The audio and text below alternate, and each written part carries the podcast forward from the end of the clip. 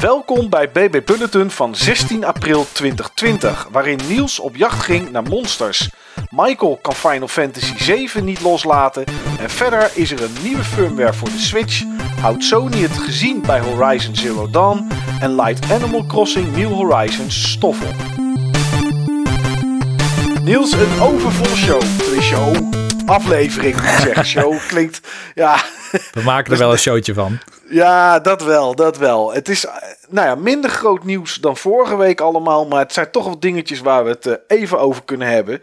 En we moeten het vooral hebben over jouw jacht op monsters. Ja, ik ben opnieuw begonnen met The Witcher 3. De hoeveelste keer is dat, dat je opnieuw bent begonnen aan The Witcher 3? Um, ik denk de tweede of de derde keer. Ik weet niet meer zeker. Ik was Oké. hiervoor redelijk ver gekomen met de PlayStation 4 versie, de oorspronkelijke, nog voordat de Pro-patch zeg maar uitkwam. Oh ja, En toen ben ik gekomen tot Novigrad. Volgens mij heb ik het daar wel een keer over gehad in de Button Bashers podcast. Ja, en inmiddels klopt, ja. ben ik denk ik wel een stuk verder alweer met de Switch versie. eh, die ik gek genoeg vooral docked speel. En dan eh, doet hij eigenlijk eh, onder, zeg maar, voor de andere versies die je zou kunnen spelen. Maar ja, het blijft gewoon een indrukwekkende game. En ik herken nu steeds meer wat deze game echt, echt goed doet. Eh, oké. ja, ik moet zeggen dat ik er nog veel meer van geniet dan de eerste playthrough. Toen was ik nog een beetje aan het dolen, zeg maar, door die grote wereld heen. En je ziet overal van die points of interest op de kaart. En dan ga je dan achteraan en dan staat er een of andere leme kist of zo met twee beestjes eromheen. Maar nu probeer ik wat meer zeg maar, het verhaal te volgen en meer van die wereld te kennen. En dan ontdek je wel wat dan de kracht is van The Witcher. En wat ik Ja. hoop dat straks eh, Cyberpunk ook nog kan doen. Ja, nee, dat is wel zo. Het is het verhaal van de wereld en de personages. Maar in je eerste, de eerste keer dat je hem speelde, heb je er toen je er doorheen gedrukt dan door die cutscenes? Of? Nee, dat niet. Maar ik eh, ging niet per se in volgorde van wat het level jou zeg maar aanbeveelt. Elke Mhm. quest en sidequest, die hebben een soort level indicator van je kan het beste level 7 of hoger zijn voor zoiets. Ja, Toen deed ik eigenlijk alles wat op mijn pad kwam. En ik was vooral aan het sequence breken. Dus ik ben op een of andere manier in Novigrad gekomen die totaal niet lijkt op wat ik nu heb gedaan. oké. Hele andere weg bewandeld, zeg maar. Ja, ehm, ik kan me niet heel goed herinneren wat ik destijds heb gedaan om Novigrad in te komen. Maar nu kwam ik er echt via een quest in. Toen ben ik min of meer ingebroken. Net als dat je bijvoorbeeld bij eh, GTA 3 of zo door de zee heen ging zwemmen om bij het volgende continent uit te komen. Oh, ja, ja, ja. wat hier manier. overigens niet kan. Hè? Ik heb geprobeerd naar Skelleke te varen met een kano en dat ging dus niet. Oké, dat ging niet. Nee. Maar ehm, ja, wat ik gewoon heel gaaf vind aan deze game is die, die context, zeg maar. Met, dat bedoel ik mee alles van de verhalen, de quests, de karakters, de, de lore, zeg maar.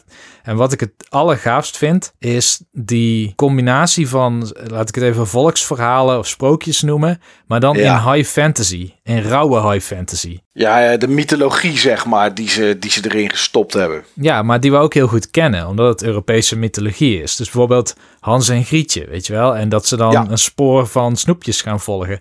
Dat is ook een thema wat terugkomt in The Witcher. Alleen dan natuurlijk in een super donkere manier. Waarop inderdaad kinderen door hun ouders het bos in worden gestuurd. Zo van, dan zijn we van die kinderen af. En volg die snoepjes maar, weet je wel. Aan het einde van de weg, daar staan, ja, staan wat verrassingen op je te wachten. Ja, En ja. eh, ja, wie is dan die heks, weet je wel? En, en daar kom je dan ook geleidelijk aan achter in het spel. Waar je ook dan nog eens een houding als speler aan kan geven. Dus ik kwam er nu achter dat een bepaald personage, wat bijvoorbeeld stierf in mijn eerste playthrough, heb ik nu kunnen laten leven door, het andere, ja, door andere keuzes te maken in het verhaal. Ja, ja, en dan is het helemaal mooi als dat personage dan misschien later nog eens een keer terugkomt in de game. Dat je denkt, oké, dit had ik dus gemist of hier had wat anders gebeurd als ik diegene wel of niet had laten leven. Ja, precies. En überhaupt, zeg maar, hoe quests zich uitvouwen, vind ik heel bijzonder gedaan. Eh, het lijkt wel alsof het heel moeilijk is, want ik heb eigenlijk geen enkele andere genregenoot het zo goed zien doen nog als The Witcher sinds The Witcher. Maar een quest is nooit eh, slacht drie konijnen of zo. Nee,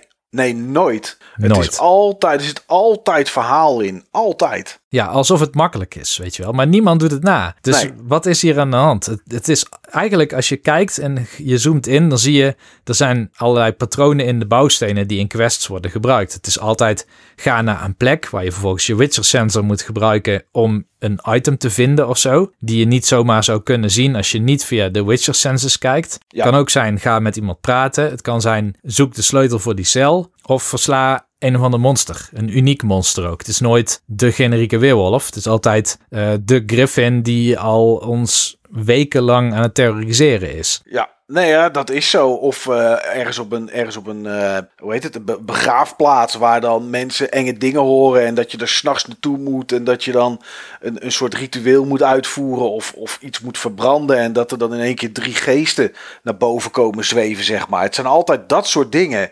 Het is niet van, ah ja, kan je voor mij, uh, weet ik veel, zes knollen oprapen en dat terwijl je dat oprapen bent er dan dertig wolven op je afkomen die om en om, die, die heel standaard zijn. Het is altijd iets bijzonders. Ja, en wat ik ook heel tof vind, is eigenlijk de rol die je hebt als Witcher. En dat realiseerde ik me pas heel laat in het spel nu. Maar de Witcher is eigenlijk een figuur of een soort personage wat niet echt zich thuis voelt in de wereld. In Velen of in Novigrad of in Skellige. Hij voelt zich een buitenbeentje en dat voel je als speler ook. Je denkt, in wat voor wereld ben ik nu toch beland? Alles is grauw, alles is ellende. Um, men leeft wel met de ellende, zeg maar. Dus het leven gaat wel gewoon door. Maar er is niet echt goed of kwaad, zeg maar. Alles is grijs. Als er iets kwaads is, dan is het of omdat het heel dierlijk is en als mens kun je er niet helemaal bij bedenken, zeg maar, omdat er geen bewustzijn in zit. Of er zit een reden achter waarom iemand zoiets zou kunnen doen. Uh, want voor een andere groep of een andere fractie is het weer positief als het dit zou gaan gebeuren. Maar jij moet dus altijd keuzes maken in ja, uh, zeg maar, posities van concessie. Nou ja, dat is ook zo. Want ik, ik kan me wel ergens een keer een quest herinneren dat ik een of ander dier uh, moest slachten omdat uh, nou ja, de bevolking had daar last van. En dan ga je daarna kijken en dan blijkt dat dat dier zijn of haar uh, nakomelingen, zeg maar, weet je, het nest aan het verdedigen was op die plek. Ja. En dat de mens dus eigenlijk de interferentie had in het leven van dat dier of beest. En dus niet andersom. Ja, dat is wel. Uh, dat vind ik wel heel gaaf. Want dat zijn dan wel de morele dingen die dan naar boven komen. Ja, dus ik zal zeker nog wat meer vertellen over deze game. Ik ben ook nog met een andere hele lange game bezig. Die ik ook al veel eerder een keer heb besproken. Maar ik ben nu even benieuwd naar wat jij in de tussentijd bij Final Fantasy 7 hebt beleefd. Ja, een hele hoop. Ik heb echt een hele hoop beleefd. Ik heb inmiddels bijna 25 uur in de game zitten. En uh, ja, het is natuurlijk misschien soms een beetje spoilerachtig, maar ik ben altijd toch benieuwd naar hoeveel heb ik nog? Hoeveel is er nog te doen? Ja, en dan zijn trofies natuurlijk wel een smerigheidje. Want als je een trofee haalt voor chapter 1, een trofee haalt voor 2, voor 3, voor 4 en je scrolt naar beneden en dan in je trofielijst en je ziet daarna een chapter of een uh, chapter, een trofee van uh, win je eerste battle. Dan weet je, oké, hier houdt dus de lijst van trofies op, per chapter. Nou ja, die ga je dan tellen en dan kom je, op een, uh, kom je erop nou ja, op een nummer uit. Ik ga het niet zeggen voor mensen die, die dat niet willen weten en die niet gekeken hebben. Maar dan weet ik dus dat ik ja, de komende 10, 15 uur ben ik, denk ik, ook nog niet door die game heen. Um, en dan verveelt het nog steeds voor geen ene minuut. Er zit één scène in die ik walgelijk vond. En uh, ik kan het niet vertellen, omdat het dan misschien zou spoilen voor mensen die het nog nooit gespeeld hebben. Maar mocht je ooit Final Fantasy 7 wel gespeeld hebben. En je kan je nog iets herinneren wat te maken heeft met een verkleedpartij van de hoofdpersoon. Dan kan ik je zeggen dat die, ja, die film, die vond ik echt te. Die vond ik echt iets te. Um, maar goed, voor de rest is het nog steeds heel gaaf. Um, ik ben op plekken geweest waar ik echt nog nooit ben geweest in de eerste game. Ook nu nog op dit moment niet. Uh, er zit echt heel veel nieuwe content in. En er zullen ook wel dingen zijn er weggelaten. Maar um, ja, het is zoveel groter dan dat de eerste game was. Of de eerste, dan het origineel. Want ik bedoel, na 25 uur, en wij hebben hem vorig jaar nog gespeeld, Niels. Na 25 uur ben je inmiddels wel uh, Midgar uit. Dan ben je wel in de open wereld. Na, na, na vijf uur al misschien. Ja, nou ja, inderdaad. En dat ben ik nu nog steeds niet. Ik ben nu op het punt Um, het de referentie voor de mensen die de game kennen, kennen, waar het gedoe is met die pilaar die je omhoog moet klimmen, zeg maar. Um, dat stuk, daar ben ik nu na 24, 25 uur. Daar had je zo'n hele lekkere timed minigame, waarbij je volgens mij een of ander zwierend ding te pakken moest krijgen in het origineel. Precies, precies. Nou, minigames zitten hier ook in. Uh, ze zijn niet altijd even leuk of even makkelijk. Soms zijn ze heel vreemd. En nou ja, goed, ik dacht dat ik, uh, dat ik er misschien eentje niet begreep. Maar toen zag ik van de week iemand op Twitch die aan het streamen was. Toen dacht ik, nou eens even kijken waar diegene is. Want ik weet dat die later begonnen is dan ik. En uh, die was bij één zo'n minigame en die snapte het ook gewoon niet. Het is iets met een pomp. En uh, je moet dan heel snel pompen om een, om, om een soort van. Ja, uh, nou, ik ga het niet eens uitleggen. Het is, het, het is een hele rare minigame en hij is heel vervelend.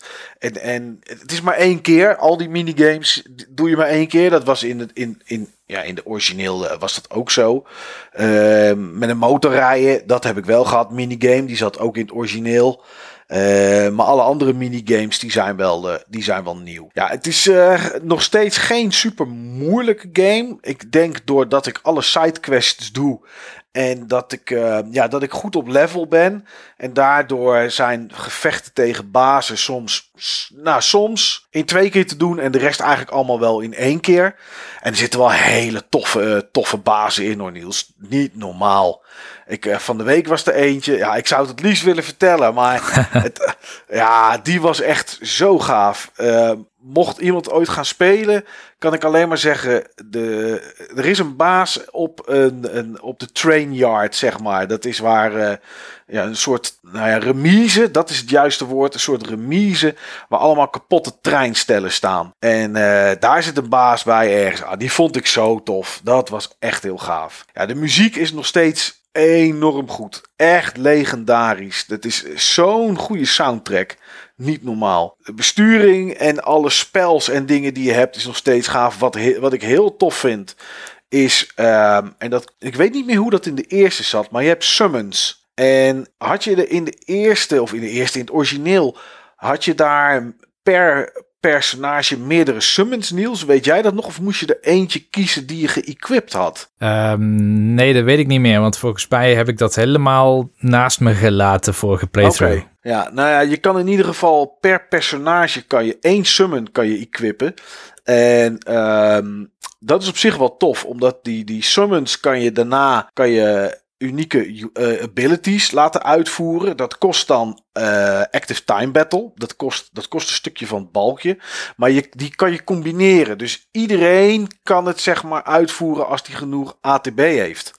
En dat is wel echt heel tof. Ja, ik weet niet. Dit is echt gewoon een hele gave game. En ik, ik, ja, ik ben benieuwd wanneer er iets komt dat ik niet tof vind. Ja, die verkleedpartij waar ik het net over had.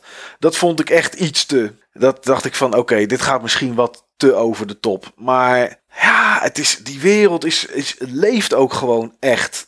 Elk dorpje waar je binnenkomt en als er iets aan de hand is, reageren de mensen die daar wonen, reageren erop. Uh, ze hebben continu gesprekken. Je kan er ook naar gaan staan luisteren als je wil. En, en, en, en, dat soort dingen. Uh, grafisch is het nog steeds super mooi, maar je ziet wel dat er toch beperkingen zitten aan een PlayStation 4 Pro. Um, wat betreft textures, alles ziet er heel goed uit. Maar als ze bijvoorbeeld inzoomen op de grond of op een muur, dan zie je toch wel dat, ja, dat er blijkbaar te weinig geheugen is om daar hoge resolutie textures voor te gebruiken. Maar ja, um, weet je, dat neem je eigenlijk wel voor lief gewoon als je ziet wat de game, uh, wat de game voor de rest is. Dus ja, dit is, uh, ja, ik blijf het zeggen, dit is, dit is echt een aanrader. Maar jij bent er ook, ook aan begonnen, hè? Precies, ik wilde het net zeggen. Ik ben er ook aan begonnen en ik was natuurlijk altijd een beetje terughoudend in mijn enthousiasme. Mm En in eerste instantie moet ik ook zeggen dat ik niet zo enthousiast was, maar dat groeide wel tijdens het spelen. Ja. Um, ja. En, en inderdaad, het is denk ik een van de mooiste games die ik heb gezien tot nu toe. De soundtrack is niet alle nummers vind ik erop vooruit gegaan, maar de meeste er heel erg op vooruit gegaan. Die introductie is bijna kippenvelgevend. Echt hè? Ja. ja. Um, en uh, ja, ik moest wel uh, to grips, zeg maar, komen met het battle systeem. Mm, ja, ik vind dat denk ik. het zwakste wel van de game. Maar de, de rest is eigenlijk in...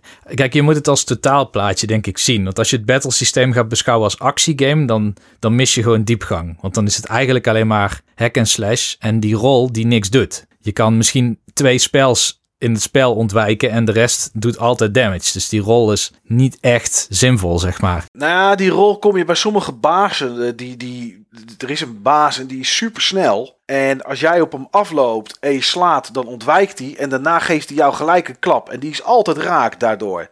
Maar als jij op hem afloopt, je slaat en je rolt naar achter, dan mist hij. En dat is jouw window of opportunity. Ah, ja, ja, ja. Nou, wat ik in ieder geval geleerd heb, het is geen actiegame. Dus je moet Nee. het ook niet spelen als een actiegame. Je moet het echt... Maar het is ook weer geen roleplaying game turn-based. Dus je moet het ook weer niet zo spelen. Dus je moet je verwachting even bijstellen bij wat het is. Ze hebben denk ik geprobeerd er een actiegame van te maken. Ja. Ehm, en toen dachten ze, nee, dit, dit neemt te veel afstand van het origineel. Dus we gaan het combineren met bepaalde aspecten van turn-based roleplaying games. En ik denk dat wat ze hebben gevonden werkt uiteindelijk wel goed. Ja, want je merkt wel dat waar ik nu zeg maar zit, eh, ben je best wel veel in de menus bezig. Want dan heb je een, een, een, een baas en die doet echt een hoop damage. En dan ben je, zet je hem op pauze. Het is geen pauze, het is ultra slow-mo.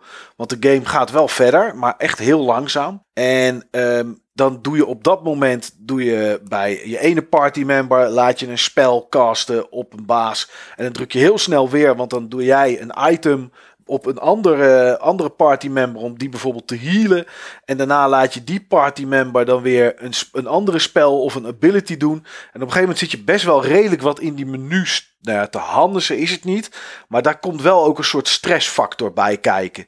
En dat maakt denk ik eh, toch dat er wel, voor mij in ieder geval wel, eh, een soort van spanning in die battles zitten. Want als je, als je dat laat verzwakken, ook al heb je gewone normale tegenstanders, als je niet heel erg op zit te letten en denkt, weet je, ik ram gewoon een paar keer op vierkantje en dan zijn ze wel kapot.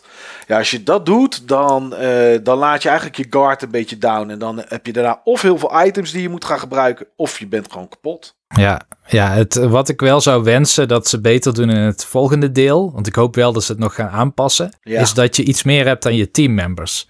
Want nu ehm, ben je eigenlijk elke, elke teammember. Want op het moment dat je ze niet bent, dan doen ze eigenlijk niet zoveel behalve afgaan. Eh, En dus je ja, bent de hele tijd aan het switchen. Ja, ze attacken niet super, super fanatiek zoals jij dat doet. Maar er zijn wel materia die je kan equippen. Bijvoorbeeld, ik heb op, eh, op Tifa heb ik een material zitten, autocure. En op het moment dat er dus iemand in je party is die een beetje te weinig hitpoints heeft. En de ATB-balk is vol genoeg, dan doet ze een autocure. En dan word je dus geheeld. Ja, dat is super gaaf. Ja, dat is, dat Ja. is wat ik meer wil zien. Dus meer waar karakters iets met elkaar samen kunnen doen. Waar Ja. je ook kan profiteren van zeg maar, emergente AI-gedrag. Nu, Ja. nu ben je echt de instigator van alles wat er gebeurt. Omdat, behalve dus met die auto-heal. Eh, Ja. Omdat in principe de... Ja, ze volgens mij, ik bouw ze ook nauwelijks of geen ATB op als je ze niet bestuurt. Nee, heel veel minder. Dat klopt inderdaad. En ik blijf altijd eigenlijk cloud besturen. En ik laat die andere twee laat ik doen wat ze moeten doen. En het enige wat ik ze af en toe laat doen zijn spells. Oké, ja. Ehm, en, die, en die trap je dan zelf wel af. Maar goed, daardoor kan je wel een hoop meenemen, zeg maar. Daardoor kan je healing meenemen en assess. En kan je steel meenemen op je, eigen, op je eigen personage. En kan je iemand anders de lightning en de wind geven. Want in de, ehm, eh, in de weapon upgrades die ze hebben, heb je ook bij bepaalde personages plus 5 wind damage of plus 10 eh, lightning damage. En dan ga je toch een beetje die spells equippen bij die personages. Zodat ze daarna, zeg maar, toch wat sterker uit die battle komen. Maar goed, ja, ik snap wel wat je bedoelt. Want soms sta ik ook te kijken en denk ik, ja, weet je, ik sta hier als een malle te rammen met mijn zwaard. Maar zij doen helemaal niks. Ja, ze rennen gewoon elk eh, area of effect damage ding in. Gewoon zonder, zonder iets te doen. Dus Ja. dan moet je ze elke keer naar switchen en er weer uitzetten, zeg maar. En dan maar iets laten doen of zo. Maar eh, ja, goed. ehm, weet je, dat kan alleen maar betekenen... Het is nu al heel goed, hè. Ik klink kritisch op dat aspect. Maar laat het zo zeggen. Het is meer... Ha, ik had gewenst dat het ook dit deed, zeg maar. En dat Ja, doet het dan ja. niet. Maar dat kan nog komen. Een firmware update zou ik normaal eh, eigenlijk niet in eh BB Bulletin bespreken met jou Niels. Behalve als het iets heel bijzonders doet. En voor mij deed Switch firmware 10.0 dat. Want die kwam van de week uit. En eh, nou ja, dan ga je even zitten lezen. Wat is er dan nieuw? En ja, je verwacht dat van 9 naar 10, dat het in dit geval is gaan, of van 9.2 naar 10, dat er dan wel iets, hè, iets bij zit aan functionaliteit. En er zit een optie in. Ja, ik denk niet dat ik hem nu nog ga gebruiken. Maar man, wat had ik die graag op dag 1 gewild. Ze hebben namelijk in de nieuwe firmware 10.0.0 een eh, functie ingebouwd dat je zelf de knoppen en de sticks en de functies die daaronder zitten kan remappen. Dus eindelijk zou je dan de A en de B om kunnen draaien. Ja, dan moet je zelf plakkertjes op je controller gaan zitten doen. Maar je kan A en B omdraaien en X en Y als je dat zou willen. Zodat ja, wat bij uh, de, de, de PlayStation en bij Xbox confirm is, dat is eigenlijk altijd gewoon de knop die onderaan het, het diamantje zit. En bij ja, Nintendo is dat, is dat rechts. Maar ik ben er inmiddels aan gewend, Niels. Ja, ik eigenlijk ook. Maar ja. trouwens, heel af en toe niet hoor. Uh, ik merk heel af en toe als ik switch. Uh, switch. Ja, daar is die. dat, um, dat ik wel uh, herhaaldelijk bijvoorbeeld een firmware update cancel, terwijl ik hem eigenlijk wil bevestigen. Ja, dat, als je dat zie de ik ene wel eens. controle, ja, als je de ene controle neerlegt en je pakt daarna de volgende op, dan heb je dat wel. Maar met games heb ik het niet. Ik heb het meer inderdaad bij dat soort systeemdingetjes omdat, uh, ja, dan staat er gewoon druk op X om te confirmen. En dan denk je, oké, ik moet confirmen, dus dat is rechts. Ik bedoel, bij Animal Crossing kijk ik nooit meer naar de controller. Ik weet gewoon, rechts is, is, is je item gebruiken en, en, en links is oppakken van de knoppen. En ik denk niet meer in A, B en X en Y. Dat is op zich wel een voordeel natuurlijk van een PlayStation controller, hè? want... Uh, wat is het? Uh, kruisje, rondje, vierkantje, driehoekje. Die hebben ja. niet echt een hiërarchie of zo. A, B, C, D. Het voelt wel of dat A zeg maar de primaire knop dan is. Ja, ja, dat is wel zo. Omdat we zo het alfabet zijn gewend natuurlijk. Dus dat is, uh, ja, dat is wel zo. Terwijl je vroeger PlayStation 1, toen was cirkeltje nog bevestigd. En toen was kruisje was toen cancel. ja, als je Japanse games had wel. Bijvoorbeeld Final Fantasy 7 op de PlayStation 1, dat was inderdaad de knop die rechts zat, wat nu ook bij Nintendo zeg maar de confirm knop is, de A. Dat was inderdaad de, de zeg maar de enter en, en het kruisje was terug inderdaad bij sommige games. Ja. Ja, ja, ja. Ja, goed, het is wel, uh, ik vind het wel netjes dat ze, dat ze die feature erin bouwen. Ik bedoel, uh, Sony heeft hem niet. Dus wat dat betreft is dat, wel, is dat wel cool. Maar er was nog iets, en dat zit in de firmware, maar eigenlijk ook weer niet. En dat is dat er ergens een referentie in staat wat lijkt te wijzen naar een nieuwe Switch. Denk je dat het, dat het gaat gebeuren? Ja, tot nu toe zijn volgens mij al die verwijzingen uitgekomen. Dat is wel zo, ja. Ja, zo, er stond iets in met kiosk of zo, of arcade iets. En het zou kunnen verwijzen naar een Switch met twee schermen. Ja, ik, ik weet het niet. Ik zou het heel bijzonder vinden als dat ging gebeuren, moet ik zeggen. Ik heb heel kort even doorgelezen waar het naar verwees, zeg maar. En er waren dus een aantal codes. Volgens mij zijn er nu vier bekende codes of zo. Ja. En als het begint met een H, de codename, dan was het een handheld. Als het met een C begon, dan was het een console. En dan was er nog een I. En dat was dan zeg maar de, volgens mij de, de, de light. Als iteratie of zo Ja, moet dat dan misschien ja. zijn. En dit begon dus met een A. Ja, ja, van arcade of zo. Of, ja, of, of wat dan ook. Ik heb geen idee. Ja, niemand nu op dit moment. Maar ik vind het wel interessant. Ik vind het wel, ik vind het wel leuk. Ik, eh, ja, ik ben heel benieuwd wat daar, eh, wat daar voor de rest uit gaat komen. Maar het is natuurlijk dan wel nog steeds dezelfde hardware waarschijnlijk. Want ik bedoel, als het een firmware update is, dan is het gewoon een profiel wat hij in moet laden, maar nog steeds dezelfde chipset gebruikt. Ja, ja, dat wel inderdaad. Ja. Nou goed, we gaan onze ogen open houden. Kijken wat er eh, de komende tijd wat er, wat er voor nieuws naar buiten komt. Eh, nieuws was er ook bij Sony. En eigenlijk was het ook geen nieuws. Het was meer het ontkrachten van het nieuws. Eh, Amazon in Frankrijk die had namelijk eh, op hun productpagina's staan dat je daar alvast kon pre-orderen. Bloodborne en Days Gone voor de PC. Nou, er natuurlijk allemaal mensen heel enthousiast, want ja, Horizon Zero Dawn komt naar PC. Dat is aangekondigd, dat is officieel, dat is in de zomer. Eh, Death Stranding is niet van Sony, maar eigenlijk weer een beetje wel. Ehm, die komt ook naar PC. Maar, zei Herman Hulst, eh, Bloodborne en Days Gone, die, eh, die komen niet. De enige game die nu aangekondigd is en waar we wat over gezegd hebben, is Horizon Zero Dawn. Denk jij dat dit het een beetje de deksel op de put houden is? Of zouden ze het echt niet van plan zijn om nog meer PS4 exclusives naar PC te brengen? Volgens mij hebben ze verteld dat ze wel van plan waren meer exclusive naar PC te brengen. Maar wat ik interessant hier vind, is dat toen er geruchten waren over eh, Horizon Zero Dawn, toen was er niet meteen een Sony exec die er bovenop sprong dat het niet waar was. Nee, dat klopt. Ja. Dus ik ben dan geneigd te denken dat het inderdaad niet waar is. Dat, dat Bloodborne en eh, Days Gone naar PC zouden komen. Ja, ja dingen komen natuurlijk, ze- komt natuurlijk ook naar PC. Ehm, Detroit Become Human. Ehm, dit is natuurlijk niet van Sony, maar wel een exclusive op een Sony-platform. Is natuurlijk Quantic Dream. Ehm, dus ja, heel langzaam Journey. lijken die... En Journey inderdaad, die komt eh, in juni naar Steam. Ja, het zijn wel allemaal eh, games die exclusief waren voor de PS4. En of ze nou door Sony zijn gemaakt eh, of niet.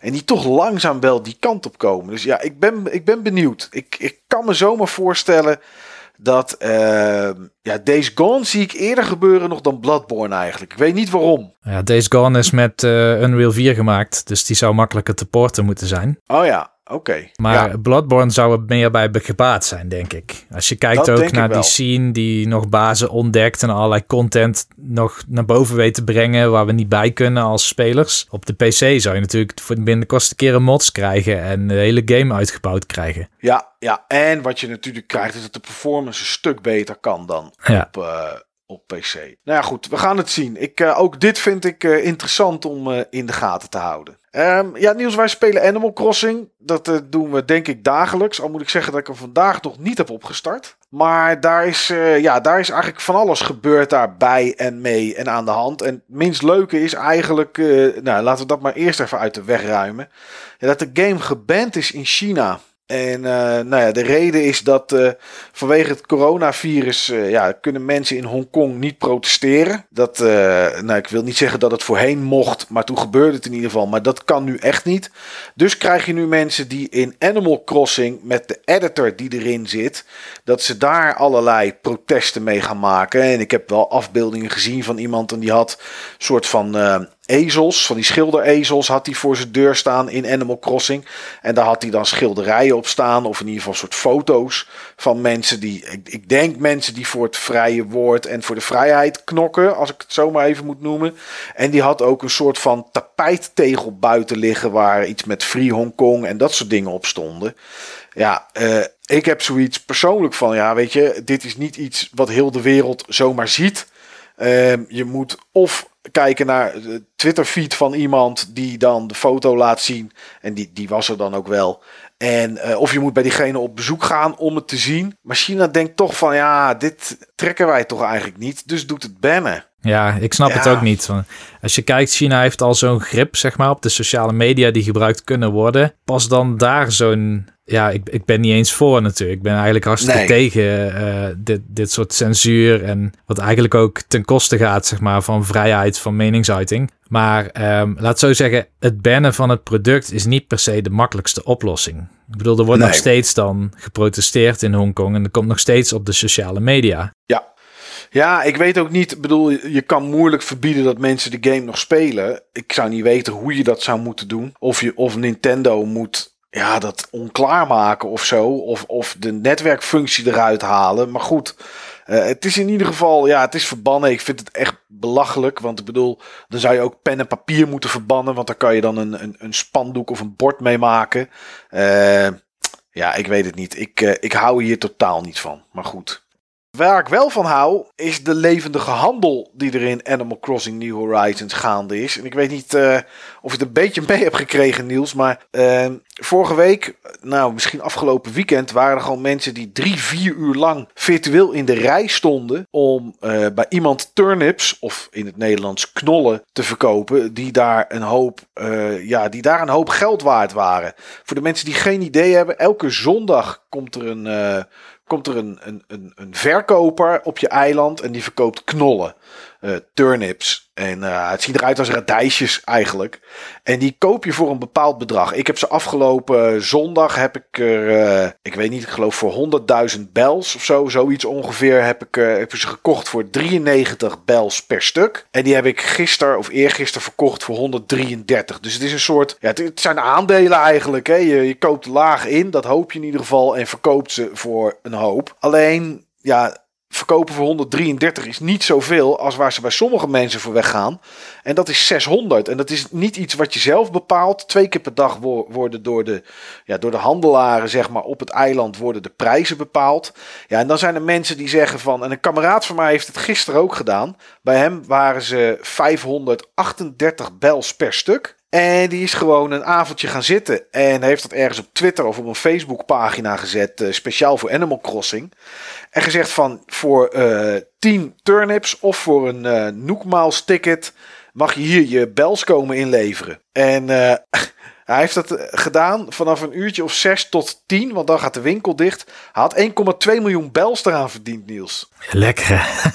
ja, gewoon de andere mensen uit te nodigen. Ik vind dat wel grappig hoor, die economie op die manier. Ik sprak vandaag een student en die had dus 9 miljoen ook verdiend aan uh, dit systeem. 9 miljoen bels. Aan, aan, aan het systeem met andere mensen te laten komen en ze te laten verkopen voor een klein bedrag aan jou te geven? Nee, nee, nee. Hij is zelf in zo'n rij gaan staan ook. Oh, hij is in zo'n rij gaan staan ook echt. Ja, en uh, volgens mij, uh, want ik vroeg ook waarom een Nook Miles ticket? Want het, kennelijk is dat een soort geaccepteerde currency om in te ruilen. Maar hij zei, ja, weet je, um, dit soort tickets kost steeds 2000 van die uh, Nook, Miles. Ja. En die Nook Miles zijn veel moeilijker om aan te komen. Wat dat betreft is die currency is veel schaarser dan Bells. Ja, klopt. Ja, want... Uh, Um, volgens mij had diezelfde kameraad van mij, die had drie Nookmaals tickets laatst verkocht aan iemand voor uh, eh, 99.000 bels per ticket. Dus ja, weet je, hij zegt als ik die Nookmaals, ik zeg maar, ik vroeg hetzelfde. Ik zeg, wat moet je met zo'n Nookmaals ticket dan? Hij zegt, ja, hij zegt,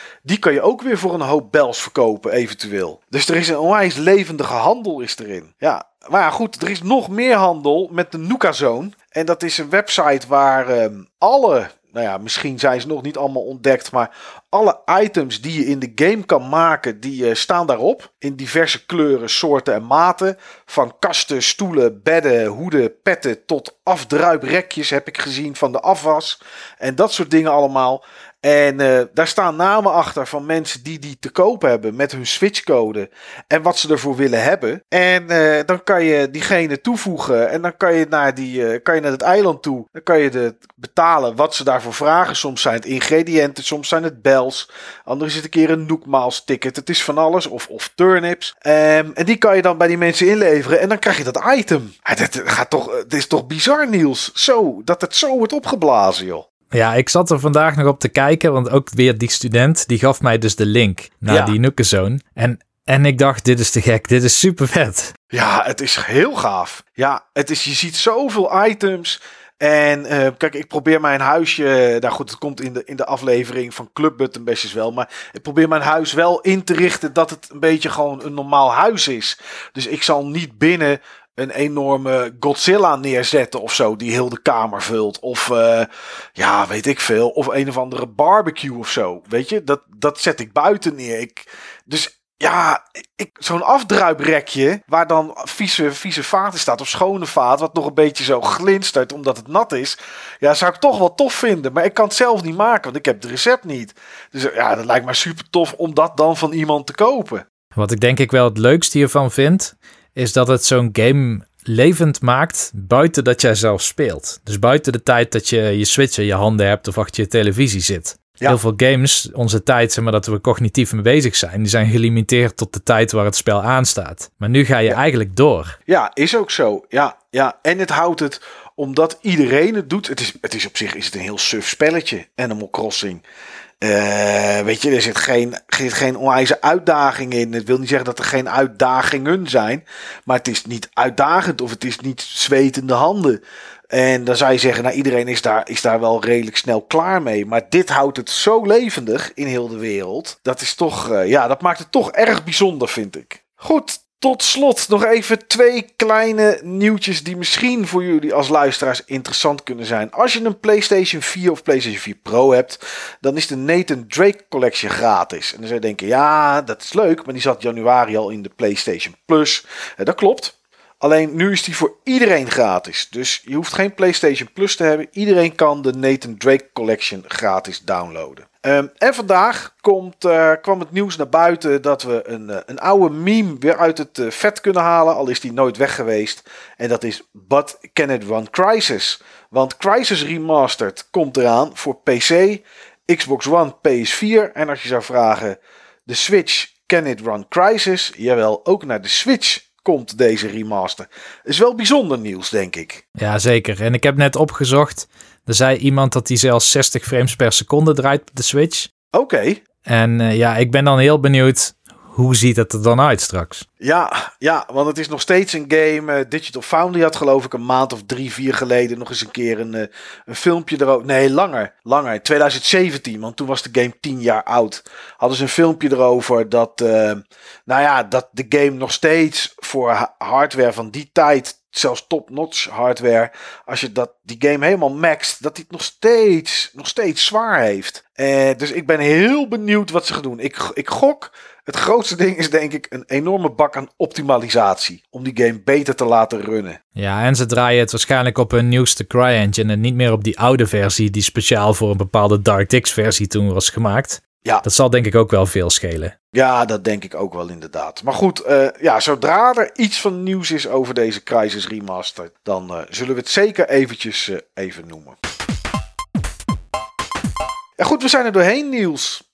Het, de koek is op voor deze week. Ja, we dachten nog van nou, we hebben wat minder nieuws dan vorige keer, maar dat wil niet zeggen dat het een korte aflevering is. Nee, nee, dan kunnen we daar nog steeds uh, ruimschoots over uitweiden als dat, uh, als dat nodig is. Goed, BB Bulletin voor 16 april 2020 zit erop. Enorm bedankt voor het luisteren en tot volgende week.